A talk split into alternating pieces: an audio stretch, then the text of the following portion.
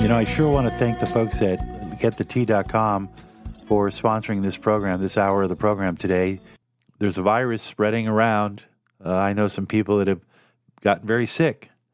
Uh, some some of the young children are getting what they call RSV, which started to appear right after people started getting vaccinated. But I won't connect any dots there.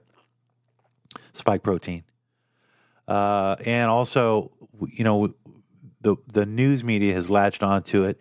Yahoo, CNN, uh, Business Insider, they're all talking about this pandemic that's now circling in China. Should we all be worried about it?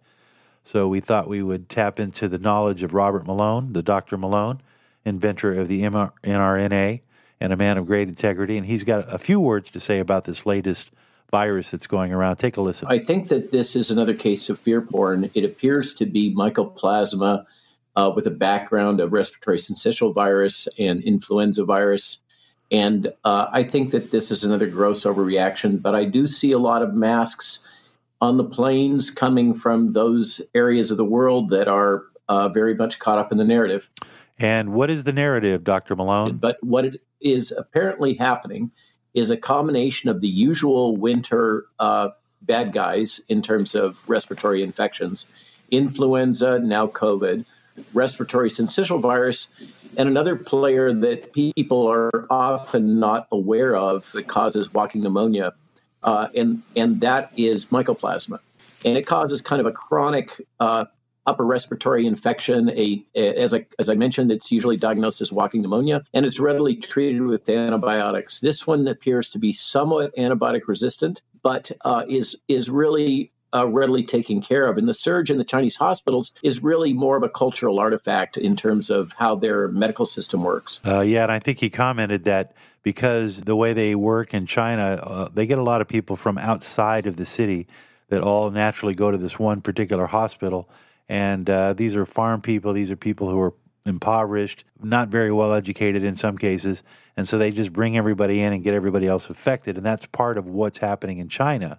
Uh, but he says, uh, as far as what the media is doing with it, we need to take heed and not fall into the fear. But this is now being amplified, and uh, it's been through a series of, of events. The WHO raised questions, and then we had a, a burst of amplification of the usual kind of fear porn uh, from uh, Reuters uh, and Yahoo News. So this uh, has all the hallmarks of another fear porn story that's being amplified and spread. What what I wanted to really come on and thank you for having me on is to warn uh, the posse to not fall into this storyline that's being amplified right now. You're being you're being manipulated by uh, various forces that want to create this fear in this story that this is a you know potential virus. Well, there's no sign here that this is a novel virus. All right, so there you got it from the man himself, appearing on the War Room uh, yesterday with Steve Bannon. Uh, you'll see the masks. I see them at the stores, and it's okay. You know, if people want to wear masks, that's their choice. Uh, we live in a free country, right? Not to ostracize those who choose otherwise, but just know that what you're seeing is the typical media drumming up as much uh, fear as they can for, for whatever reason. You know, the, the story is that they're trying to drum up this fear so that they can justify mail in uh, voting from home just in time for the elections. So we have to be aware of that. We have to be keen that they can take this story. And it's amazing what people, I mean, look, you can scare a lot of people with misinformation, and nobody does it better than the United States government. And it should upset you because in, in, in the next segment, we're going to go into a, a, a a story that just broke days ago about the former assistant to the Health and Human Services Director, a man by, by the name of, of Hadley, or Kadlec, sorry, Dr. Robert Kadlec. And he came forward and he said that he deliberately misled the American people, that he worked with Dr. Anthony Fauci and Robert Collins, who was the head of NIH at the time, and they were involved in gain of function research. Listen to this confession made on Sky News just recently. It's pretty extraordinary to, to reveal the conversations that you had with Fauci and Collins. It's pretty extraordinary to publicly say that you did try to downplay the rhetoric around a bioweapon and a lab leak. Are you doing this interview in part because you feel guilty about that? I just feel like it it's an obligation that I have to to kind of say what happened. And I think to factually try to portray this uh, not to, to get sympathy or or forgiveness, but more to saying factually, here's here's what happened. This is what we tried to do. Did it work? No. It, it didn't work. The truth was revealed. So we're going to cover that in just a minute, a little bit more extensively. It, it deserves to be fleshed out because the American people were lied to, and there's your evidence. We'll continue. You're listening to Speaking Out America. Jim Watkins. Stay tuned.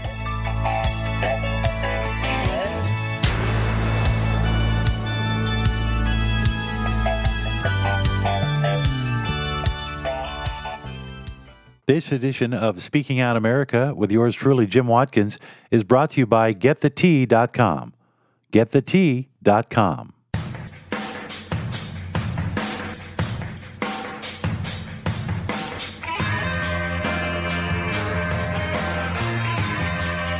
Well, have you added up the receipts yet? Yeah, you know, when you get over your Thanksgiving and you get a chance to pull out all those receipts on how much it costs for all that food, I want you to keep this in mind a little chit chat on Varney and Company a little earlier today, talking about what is happening with our economy. If you bought this basket of, of goods and services um, before the pandemic, it would have cost you 100. Now it costs you 20% more, $119. That's the cumulative effect of how much more the cost of life is. Bidenomics is not working. The White House notices that as they're running for reelection, that that's dogging him in the polls. So now they're putting the onus on companies to cut prices because their costs have come come down. I just don't think that corporate America is going to take to that kind. Not much of a strategy, if you ask me. Yeah, the strategy of, of ignoring what what reality is. That's that's what I was arguing yesterday when we heard Biden roll out and tell everybody that he thought that the reason the economy is so bad is because the companies are gouging us. Uh, but everything goes up when you cut off energy. So that that's not it's easy math. There are other stories out there that I thought were interesting. So there are 70,000 people flying to Dubai in order to save the planet or make money. You know, I'll tell you something funny. We we we got talked into going solar earlier this year, and partly because I, I, I tend to believe that of all of the renewables, if you live in a sunny state where you have sunshine pretty much every day, without exception, it might make sense if you're trying to cut back your electric bill, especially if your electric company is charging you for their investment in sustainable energy projects, which is what's happening across the country. You've noticed your electric bill goes up. Why? Not because there's less energy. There's plenty of energy. It's right under your feet. But they want you to switch to a less efficient, more expensive energy, and you're paying for it. That's the way it is. And energy is related to everything else. We've talked about this. We'll get into it uh, continuously because it's a, it's a real deal. There's nothing more effective than having people politicize uh, and try to dominate the energy sector, which is what's happening. So 70,000 people are flying to Dubai. What are they going to talk about?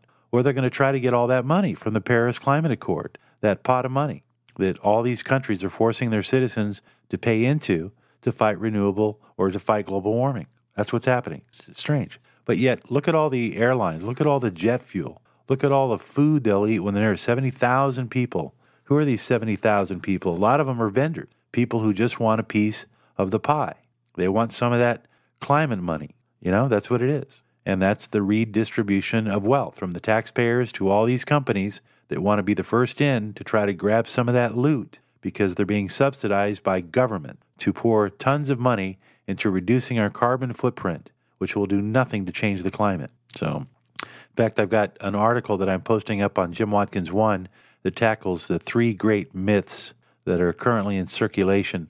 Uh, speaking of circulation, uh, uh, before the segment with Steve Williford, I played a clip, and I'm going to play it for you again. Um, this gentleman by the name of Hadlick, he was the assistant secretary to the Health and Human Services of the United States during the time that COVID was was out and the pandemic was occurring. And there was a major argument about where the virus, the COVID SARS CoV 2 virus, came from.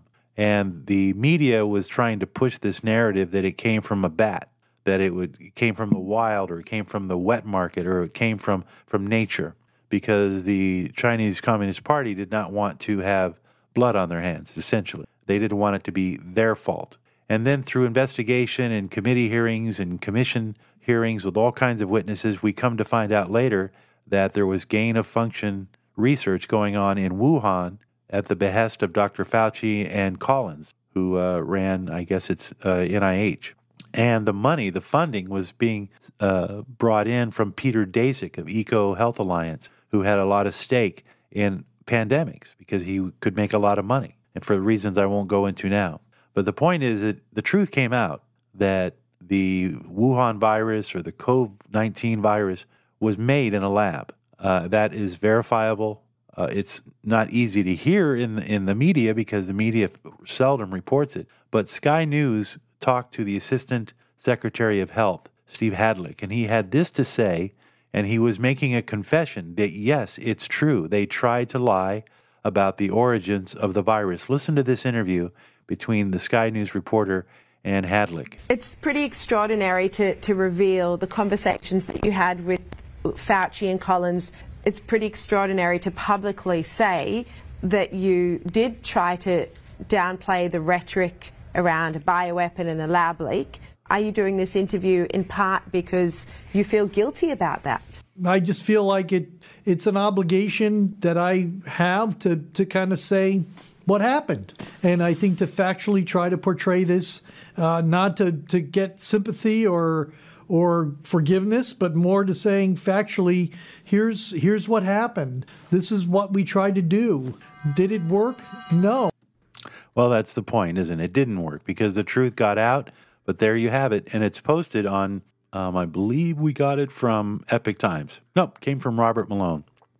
Robert Malone, who we just uh, heard from earlier, talking about this new new strain of flu that's out there, and not to worry and not to play into the what he, what he calls fear porn. So there you have it. The Assistant Secretary of Health and Human Services coming clean, admitting that Dr. Fauci and Dr. Collins conspired to mislead the world as to where the origins of the COVID virus came from because they wanted to hide their research. I tell you, it's about the truth and, and holding people accountable. Women of this country identify with my father. He is tough and he is persevering. He is honest and he is real. He's an optimist and he's a relentless believer in America and all of her potential. He loves his family and he loves his country with his heart and his soul. Politicians ask to be judged by their promises, not their results. I ask you to judge my father by his results. Judge his values by those he's instilled in his children. Judge his competency by the towers he's built, the companies he's founded, and the tens of thousands of jobs he's created. He is the single most qualified person to serve as chief executive of an $18 trillion economy. What you're listening to is Ivanka Trump in 2016 at the Republican National Convention giving what I thought was a fairly moving speech. And as a matter of fact, up until that moment, I really didn't know you know, who I was going to be casting my vote for. But it was that speech, I think, that stirred me because number one, as I opened up the program, if you're a parent, you, you understand how much it, it means to you to do things that will help their lives. And as Ivanka was up there giving her speech, I couldn't help but to think about the fact that of her as a little kid and and listening and being around her father and, and w- watching him do the deals that he does. And those words that she spoke are just as relevant today as they were in 2016. And think of all the BS that, that Donald Trump had to go through getting elected. I mean, from day one, they were comparing photos between the people who showed up for the inauguration of Trump versus Obama, and the photos were doctored. From the very beginning, they were, even before he, he won the election.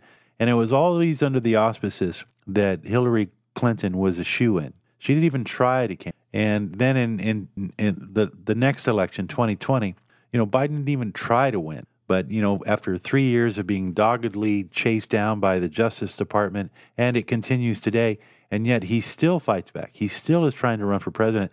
And that, I think, is why he resonates with the, uh, the, the, voters. Uh, and you look at his track record, and you, and you, if you take away all the noise of the four years that he was in office, and the media and everybody just looking for anything they could find on him. And they always ultimately failed. That's the irony. And after about the fourth or fifth indictment, you're saying, well, where's the where's the beef? You know, you keep saying all this about the. Eh, so when I read that there's people out there now comparing him to the Antichrist, and that people that follow him must be followers of some strange cult, they're totally missing the point. Now, I just played for you something from someone who was part of the administrative state, uh, Robert, what was his name? Robert Steckler. And he admitted that he lied on behalf of the federal government to keep you, the American people, from knowing what turned out to be the biggest impact story of the last hundred years the COVID pandemic. It nearly decimated many, many countries and threw a whole lot of people back into poverty. And the thing is that if you want more of that, then by all means, go for it. Vote for Biden four more years and see what you get. But I think the Democrats are afraid of that idea. I think the Democrats understand what the stakes are that if Biden gets reelected, the country is just going to continue to go down the road that it's that it's on now, where we're all paying more, decisions that are being made, money being tossed around like it's candy. The economy is not going to get better on its own. Interest rates now, home rates six percent. Uh, it's not bad. It's not the twenty percent it was during the Carter administration, but it can get there. You know, our our deficit continues. We had a good GDP number today It means people are buying stuff. That's good. Well, it's also the holidays. Maybe people are feeling more confident. But the Democrats don't, they're not putting their faith in Biden. What I think they're doing is they're realizing that if Biden continues to run, that Trump will win. So what they're doing now is they're siding with, of all people, Nikki Haley.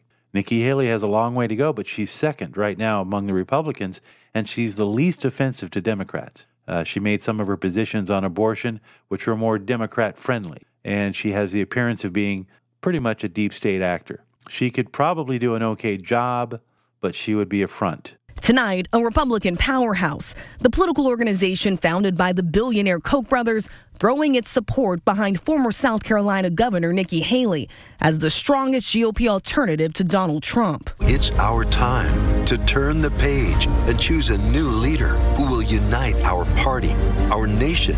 That proven leader Nikki Haley. So pre- presented as a news story, right? ABC News, they're throwing their hat in, trying to convince Democrats that maybe there is somebody else that they might want to consider, uh, and also anybody who is a never Trumper. Here's our pick. Very clever. That's what the media does. Anyway, we'll continue this conversation on the next edition of Speaking Out America.